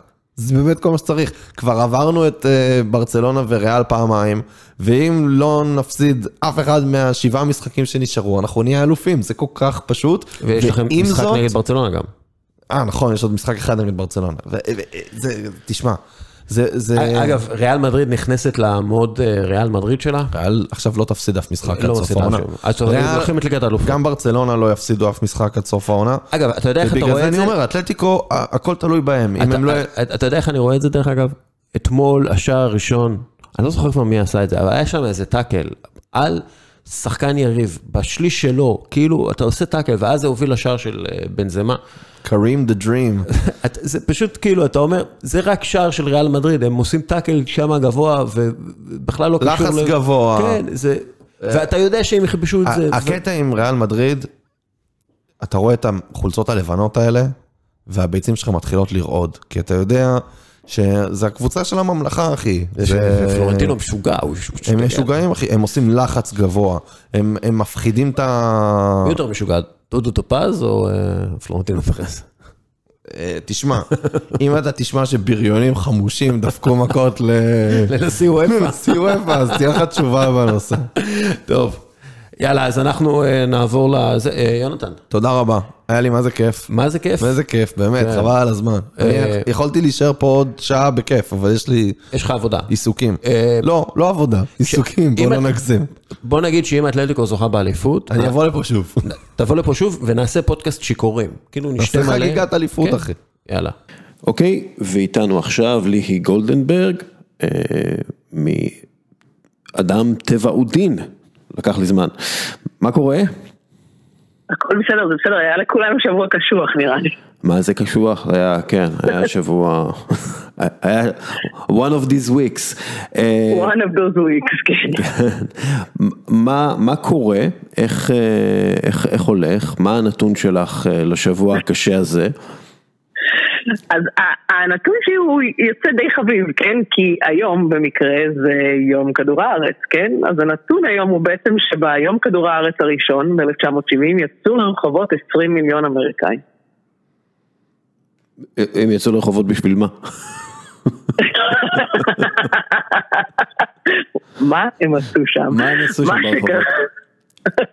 שאלה מצוינת. לא, מה שקרה שב-1969 הייתה, היה פיצוץ של אה, באר נפט, כן, של אה, קידוח של נפט בעצם בסנטה ברברה בקליפורניה, ודלפו אה, לא מעט מיליוני ליטרים של נפט, והרגו איזה עשרת אלפים חיות ככה. באזור, וזה בעצם היה איזשהו turning point כזה בתודעה הסביבתית האמריקאית, כן, של שנה לאחר מכן החליטו שצריך לעשות עם זה משהו, כן, ומה שקרה, שעשו כל מיני אה, סיבוב גיוס אנשים, ובסופו של דבר יצאו ברחבי ארצות הברית, שזה משהו כמו 10% מהאוכלוסייה האמריקאית, יצאו 20 מיליון אנשים לרחובות והפגינו, כן, אז כאילו מה הם עשו? הם הפגינו, כן, הפגינו על כך ש... זה, זה אפילו יותר הפגנות מאשר היה נגד הסופר ליג השבוע. אפילו יותר אנשים, כן. אני, אני מתה לדעת כמה אנשים הפגינו נגד הסוג כזה, כל מי שאני מכירה, כולל הבן זוג הבריטי שלי לא הספיק לדבר על הסופרליג. כן, זה, כן. זה היה השבוע שלי.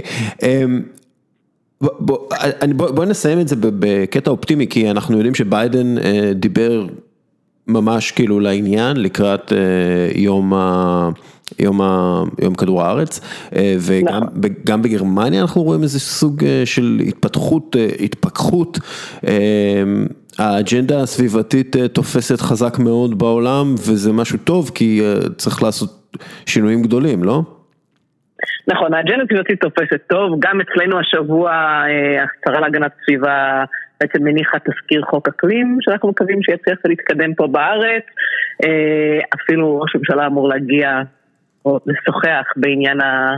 ענייני ביידן בעצם, אז אנחנו מקווים שהשינוי הזה גם אה, קורה לא כזה לאט, אבל בצעדי ענק אה, גם אצלנו, אה, לרגל אותו יום כדור הארץ. כן. מה, מה בי- ביידן בעצם הכריז? כלומר, הוא דיבר על שנת 2030 כ, כבעצם שנה שבה ארצות הברית מצמצמת את ה emissions שלה, כלומר, תסבירי לי את זה כמו לבן אדם. נכון, הם דיברו על קיצוץ משמעותי בפליטות שלהם, כן? אז מה זה בעצם אומר? זה אומר שקיצוץ בהרבה מאוד דברים שפוגעים כדור הארץ, כן? אז פליטות אה, גזי חממה שנובעים גם מתעשייה, גם מתחבורה וגם מתחום האנרגיה, כן? אני סתם נותן כמה דוגמאות קטנות. אז כאילו בוא נגיד, אה, פחות ייצור חשמל, ככל שיש ייצור חשמל אז יש חשמל נקי יותר, אה, התייעלות אנרגטית, אנחנו מדברים בעצם על מעבר מדלקים מזהמים לדלקים נקיים, כן? שאנחנו מקווים שיגיע לזה גם אלינו. אז כל מיני באמת צעדים משמעותיים שאמורים לשקם את כדור הארץ כדי שהוא ישרוד לנו עוד אה, לא מעט שנים. כן, זה יהיה נחמד אם הוא ישרוד ואנחנו אה, נוכל אה, לשרוד איתו. אנחנו, אולי אנחנו נראה, אולי גם נראה איתו. גם סופר ליג בעתיד על כדור הארץ הזה, וזה לא יהיה ב- זה במאדים תלוי או אם משהו. רוצים או לא, כן? זה תלוי אם אתה בעד או נגד, כן? אותו עניין, אבל... אה, כן. כן, אה, ואם מישהו רוצה, היום ב-earthday.org יש מלא פעילויות מגניבות גם כאילו פיזית וגם אונליין, כן, הרצאות ועניינים כאלה שאפשר ללמוד לענייני כדור הארץ, ואיך גם אנחנו, האנשים הבודדים והקטנים, יכולים בעצם לתרום אה, לשיפור כדור הארץ. בדיוק, אז uh, עם המסר המאוד אופטימי הזה, אנחנו נסיים את הפינה. תודה רבה לי. בבקשה, תודה אוריאל, יום טוב. ביי. אוקיי, ועכשיו אנחנו עם משה דוידוביץ', אה, הידוע בתור אה, משה דוידוביץ'. מה נשמע משה דוידוביץ'? כן, זה גם הכינוי שלי? רגע, מה הכינוי שלך? אה, משה דוידוביץ', כן. אח של טריק. כן, אין לך כינוי, צריך לעבוד על זה. כן. מה, תגיד, מה אתה חושב, כל הסאגת Super League, עניינים? מה... אני חושב שבאופן עקרוני, מצד אחד קצת מגזימים, כי וואלה, כסף גדול כל פעם, גם ליגת האלופות, והכל זה עניין של איך עושים יותר כסף המועדונים הגדולים. הבעיה הגדולה עם ה Super League זה שזה הורג את הליגות המקומיות. כאילו, אם תדמיין את הליגה האנגלית היום, אחרי שמנצ'סטר סיטי כבר אלופה חודשיים בערך, תדמיין אותה בלי המאבק על ה top 4. אפשר לסגור ללכת לים הרגת את הליגה המקומית. אם רוצים לעשות Super League שיהיה כמו ה Champions League, אבל שיהיה אפשרות לעלות ולרדת ולהיכנס ולצאת, זה דבר אחד. אם רוצים לעשות את זה מועדון סגור, זה יהיה כמו uh, היורו ליג בכדורסל. יש מישהו שעדיין מתעניין במשחק בין uh, גליל עליון לאשדוד? כאילו, ליגת העל מתה, אם לא שמתם לב. כן, ליגת העל מתה אבל uh, הרבה שנים, עוד לפני כן, היורו. אבל... כן, לא, זה, לא, זה לא הוגן להשוות את זה גם כן, לפי דעתי. הליגה האנגלית בכדורגל היא הליגה השנייה או השלישית הכי עשירה בעולם. אחרי NFL ו-NBA נגיד. כן. ואם אתה הורג אותה, אז גם המועדונים הגדולים שחושבים שהם יעשו יותר כסף, כי יראו את צ'לסי נגד מילאן ארבע פעמים בעונה, בסוף גם הם לא יעשו כסף. אני חושב שזה לא יקרה, אני חושב שכבר אתה שומע קולות באנגליה של אה, אנשים, מועדונים, מאמנים שמתחילים לרדת מהעץ, בסוף יגיעו לאיזה פשרה שתיתן להם עוד כמה לירות. אני חושב שזה לא יגיע לפשרה כל כך מהר. מה שאני כן די בטוח זה תצטרך, תצטרך להבין שהיא ניהלה את אה, ליגת האלופות בצורה מחפירה אה, מבחינה עסקית וכלכלית, ולכן היא צריכה, בשביל להישאר בחיים בעצמה, היא צריכה לוותר על ליגת האלופות, לתת את הניהול הזה לסופר ליג, לארגון הזה שקם. אה, ובעיניי זה מה שיקרה בסופו של דבר. הם כאילו ייתנו את זה, אם זה יקרה אחרי עונה, אחרי שתי עונות, זה, הם פשוט ייתנו את הניהול לסופר ליג שכבר גייסה כסף ויש לה את הכסף, אה, יהיו נגיד 15-20 קבוצות קבועות בליגת האלופות והשאר אה, יעלו אה, דרך חמש הליגות הבכירות או פלייאוף עם אלופות של ליגות קטנות יותר, זה יהיה הרבה יותר, בוא נגיד, כלכלי ועסקי ופחות אפשרות לקבוצה כמו מכבי תל אביב להגיע לליגת האלופות, אבל אה, זה גם יהיה משהו שהוא נכון יותר לעשות מבחינה ניהולית ועסקית, פרופר, אה, רק, רק כשאנחנו מסתכלים על כסף. אה, כן, אני, אני, אני, אני עדיין חושב שהסופר ליג לא יכולה לקום בלי תמיכה מבחוץ של רע"מ, אז נראה. אני לא זוכר, מישהו כתב על ה... אה, כן, אה, אה, הדר, הדר אה, מירום, שהוא אחד מהיוצרים של בובה של לילה ועוד כמה דברים, כן. כתב דרמה, ריקלין, מגל ועמית סגל הכריזו על פרישה מנתניהו והקמת שופר ליג עצמאית. כן. זה מאוד הצחיק אותי. טוב, יאללה, יש לנו מקבילית המוחות להתמודד איתה. אתה מוכן? כן. אתה יודע, בגילי זה, זה כבר אה, אלצהיימר במצב מתקדם, אני יכול לתכנן לעצמי מסיבות הפתעה ליום הולדת, אבל בסדר, בוא ננסה. טוב, אז ככה, מגבילית המוחות, שוב, יש גם אה, כמה הומאז'ים ליצחק שמעוני האגדי, אוקיי? אז אה, שלוש שאלות, הראשון. אה, הדודה שלי אגב נשואה לבן של יצחק שמעוני, סתם שתדע. באמת? באמת? מה? מה? כן, דוקטור למתמטיקה. מה? וואט? זהו. מה? זה לא הוגן, יש לך עכשיו יתרון לא הוגן. למרות מה שאחיך, זה יתרון לא הוגן? כן, מה- למרות שאחיך אה, אפס משש. אז, אז, לא, אה, בלי- אתה- אתה יכול- אתה יכול לא להגיד את המשש וזה יהיה נכון. אוקיי, אז ככה, אה, שלוש שאלות, החלק הראשון של השאלות הם שאלות מתחום שנבחר על ידי המשתתף בעצמו. החלק השני זה ידע כללי והשכלה כללית בספורט.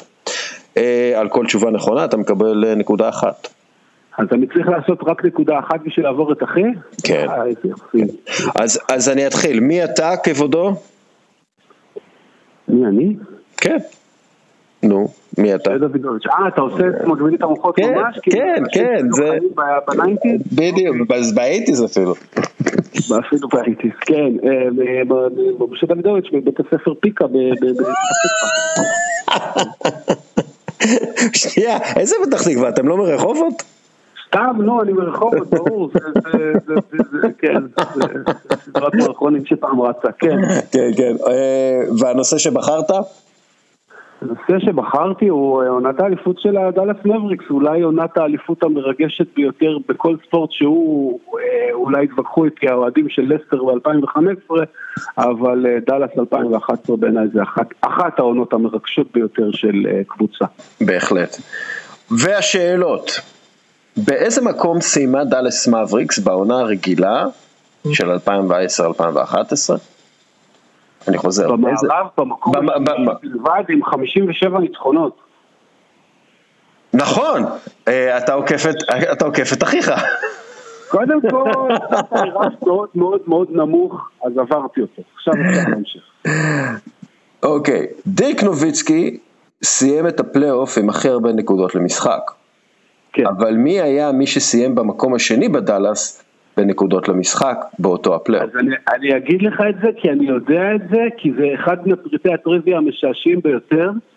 לברון ג'יימס ממיאמי קלע 17 וחצי נקודות למשחק, אבל לא. ג'ייסון טרי מדאלאס קלע 18. שימו לב, השחקן אולי הכי טוב, אולי השני הכי טוב בכל הזמנים, קלע בסדרת גמר פלייאוף פחות מג'ייסון טרי. זו התשובה שלי, סופי. אקבל זאת. נכון, ג'ייסון טרי, שתיים משתיים. ש... יש. אוקיי. אה, שאלה שלישית על הנושא שנבחר. בפלייאוף 2011, דיק נוביצקי שבר שיא שנותר עד היום. על איזה שיא מדובר? או, זו שאלה מצוינת. אני, אני לא בטוח שאני יודע את התשובה, אבל אני יודע שהיה לו 98% מהעונשין, אז יכול להיות שזה זה? אני לא אקבל זאת. אוקיי. הוא כלה 24 זריקות עונשין רצופות במשחק, אה. וזה שיא שהוא שבר של פול פירס מ-2003, ועד היום אה, לא נשבר. תשמע, הייתי מאוד קרוב, אין איזה חצאי נקודה, שליש נקודה, ידעתי שזה קליעות העונשין של דירק נוביצקי, תשמע, לא, לא. לא, אני לא אקבל זאת. שתיים משלוש כרגע. אוקיי, ועכשיו לידע הכללי. כן. אפרופו סופר ליג. מה היה המשחק הראשון בכל הזמנים של גביע אירופה למועדונים? מה היה המשחק הראשון בכל הזמנים של גביע אירופה למועדונים? זו התשובה הרשמית שלי. לא אקבל את זה. אה, אני לא יודע, זה בטח איזה... איזה אינטר נגד פורטו ב-57, אין לי מושג. אה, אתה קרוב, ספורטינג ליסבון נגד פרטיזן בלגרד, הרביעי לספטמבר 1955. נגמר 3-3. רונה, אמרתי 56 ואמרתי קבוצה מפורטוגל. אתה עושה לי את זה עם החצי נקודה של נוביצקי ואני מגיע לאנשהו. יותר קרוב מזה אי אפשר להגיע, רק תדע. שתיים בארבע. אוקיי, שאלה נוספת. מתי בפעם האחרונה לניו יורק ניקס היו חמישה ניצחונות רצופים, בזמן שלניו יורק ינקיז היו חמישה הפסדים רצופים? אני חוזר, מתי בפעם האחרונה, זה קרה העונה ואתה שואל מתי זה קרה לפני? אני שואל, לא, שנייה, שנייה. שנייה, אתה צודק, אכן. יש. אה, יפה, שלוש, שלוש מחמש. והש, והשאלה האחרונה, באיזו אולימפיאדה כל המדינות המשתתפות שלחו לפחות ספורטאית אחת? באיזו אולימפיאדה כל המשתתפות באולימפיאדה שלחו לפחות ספורטאית אחת למשחקים? אה, אני יודע שהפלסטינים שלחו למילכן 72. אה, רגע, סתם, סתם. אה, אני אאמר על אולימפיאדת ברצלונה 92, אבל אני לא סגור על זה. לא, נכון, לונדון 2012. לונדון 2012. שלוש משש, משה. שלוש משש ושתי חצאי תשובות, רק שתדע לך. שלוש משש. והעונשין, אני מגיש פה ערעור. אה, אין ערעורים, אתה במקבילית המוחות שלי. מנהל השאלון הוא קצת אה, נאצי היום, וזה לגיטימי כי היום ה-20 לאפריל שזה גם יום ההולדת שלי, סתם שתדע. אה, זה שם אותך במרכז הטבלה ביחד עם עוזי דן, מעל אסף אקרמן. ומתחת ליובל עוז, דורפן, למקה ובוקסה, אומר, אומר בוקסנבוים. אבל אתה מעל אחיך, וזה הכי חשוב, אחיך שאפס משש. אני שאתה אוהב להזכיר את זה. כן. זה לא יפה מה שאתה עושה. זה ששרון דוידוביץ' על אפס משש, אמרתי את זה מודגש פשוט שזה לא... שזה טוב. מצוין. אה, תודה רבה, משה. תודה רבה, דסקל. יאללה, נדבר. So time for my last call. The Washington football team has hired Natalia Durantes as coordinator of football operations. That makes her the first Latina in NFL history to be chief of staff. She'll work directly with head coach Ron Rivera. Durantes becomes just the latest female to land a high-profile NFL job in Washington. Remember, the team hired Jennifer King as the NFL's first black female assistant coach. בשבוע שעבר, קבוצת ה-NFL של וושינגטון מינתה את נטליה דורנטס, בת ה-26, כמנהלת המקצועית של קבוצת הפוטבול. היא תהיה האספנית הראשונה בתפקיד, ובסך הכל האישה התשיעית בצוות מקצועי של קבוצת NFL. ייתכן מאוד שהמינוי של דורנטס, לשעבר בקבוצת הקולג' טקסס A&M, קשור לאלופה החדשה והרצון להידמות לה. טמפה ביי בקנירס זכו בסופרבול השני של הארגון לפני מספר חודשים בעזרת הקוורטרבק הטוב בכל הזמנים טום בריידי. ואולם, ייתכן שהסוד של הבקנירס היא העובדה ש-25% מהמאמנות בליגה אימנו בעונה שעברה בטמפה ביי. לורי לוקוסט, עוזרת מאמן קו ההגנה, ומרל ג'אבדיפאר, עוזרת המאמן הכוח והכושר, הן שתי המאמנות הראשונות שזכו בסופרבול בהיסטוריה של ה-NFL. הן היו מושלמות למה שאנחנו צריכים, הסביר בורוס אריאנס, המאמן של הבקנירס, שידוע בכך שהוא לא סוחר בבולשיט, ושהוא אף פעם לא עושה משהו רק כדי להיראות טוב. כשהוא אומר שהן היו מושלמות, הוא מתכוון לכך. He has the most diverse staff in the NFL, but Bruce Arians says it wasn't by design. Those are the best coaches I know. The Bucks coordinators are all black. Todd Bowles runs the defense, Byron Leftwich the offense, and Keith Armstrong is in charge of special teams. A player is going to ask the coach, "How are you going to make me better?" He doesn't really care if the answer comes from a male, a female, black, white, brown, yellow, who. So if you can teach, you can coach. שתי המאמנות הן שתיים משמונה מאמנות בלבד ב-NFL. ומלבד טבעות האליפות שמוכיחות את התרומה שלהן, מספר רב של מחקרים מראים איך בספורט מקצועני, ענף בו האווירה המצ'ואיסטית וחדרי ההנהלה וההלבשה מלאים בטסטסטורון, נוכחות נשית היא יתרון ספורטיבי עצום.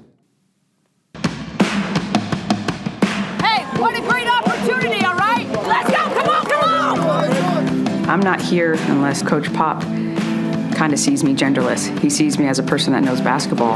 That was a good test. You got through that. I think confidence-wise to be okay. Yeah. He didn't care that I was a woman. למשל, עם נשים בחדר ההלבשה, התקשורת משתפרת. במחקר של אוניברסיטאות קנט ואריזונה, הראו ששפה אגרסיבית מדי וטקטיקות שנועדו לייצר פחד מהמאמן בקרב השחקנים אינן יעילות. הן לא יעילות בהשגת ניצחונות וגם מובילות לחוסר שביעות רצון. מאמנות מביאות לחדר ההלבשה ניסיון רב יותר מאווירות אחרות, בדרך כלל הן אימנו גם נשים, בניגוד למאמני גברים, וגם דרכים אחרות ויעילות לתקשר עם השחקנים, שלפי מספר מחקרים וסקרים שהתפרסמו, מעוניינים במאמנים שאותם הם יכולים לשאול לגבי הכל, וגם לנהל משא ומתן על תפקידם ומעמדם. לפי סקר מ-2015 שנערך על ידי רשויות הספורט הבריטיות, למאמנות היו מערכות יחסים טובות יותר עם הספורטאים מאשר למאמנים.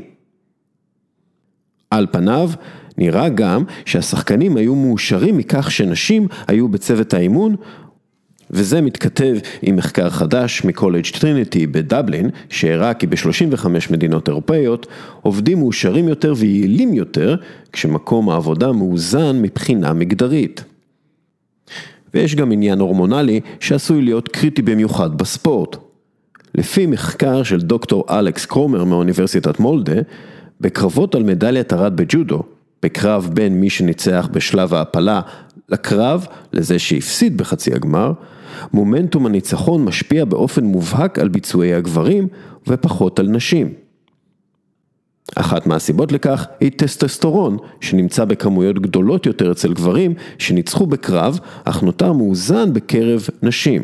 לפי קרומר, ממצא זה יכול להסביר גם מדוע גברים נוטלים סיכונים מופרזים בהחלטות פיננסיות ועסקיות, בעיקר אחרי הצלחות. מחקרים אחרים מראים שטסטוסטרון מוגבר הוא בעל השפעה שלילית ברורה וחזקה על יכולות קוגנטיביות וקבלת החלטות.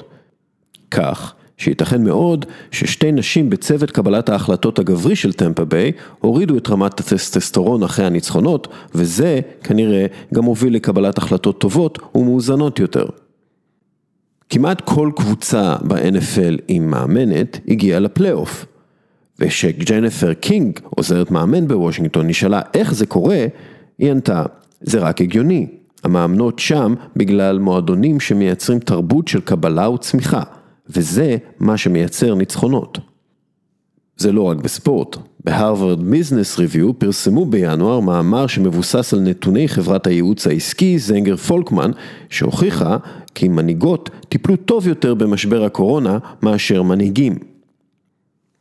בחודש שעבר צוות חוקרים מאוניברסיטת קובק במונטריאול הראו שמאמרים במדעי הכלכלה והניהול שנכתובו על ידי צוותים בהן היו חוקרים וחוקרות זכו ליותר אזכורים מאשר מחקרים של צוותים לא מעורבים. ובמחקר שערכו בבורסה של לונדון ביולי 2020 הראו שחברות שבהן לפחות שליש מההנהלה היו נשים היו רווחיות פי עשר מחברות ללא נשים בהנהלה. למרות כל המחקרים הללו, מדינה מזרח תיכונית מסוימת מתעקשת על ניהול גברי. ניהול גברי שכשל פעם אחר פעם במשימה לבנות יחד ממשלה מתפקדת. אז אולי באמת שווה לשקול ניהול טיפה יותר נשי.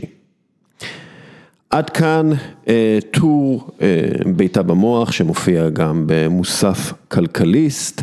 אה, אני רוצה להודות ליונתן ברק, לא יונתן כהן, יונתן ברק. אה, אני רוצה להודות לאדם טבע אודין, אני רוצה להודות למשה דוידוביץ' על מגבילית המוחות. אה, אני רוצה גם להודות לעסק טעים, הנותני חסות לפירוט הפרק שלנו, ואני רוצה להודות לך, מאזין יקר שנשאר עד הסוף. יאללה, ביי.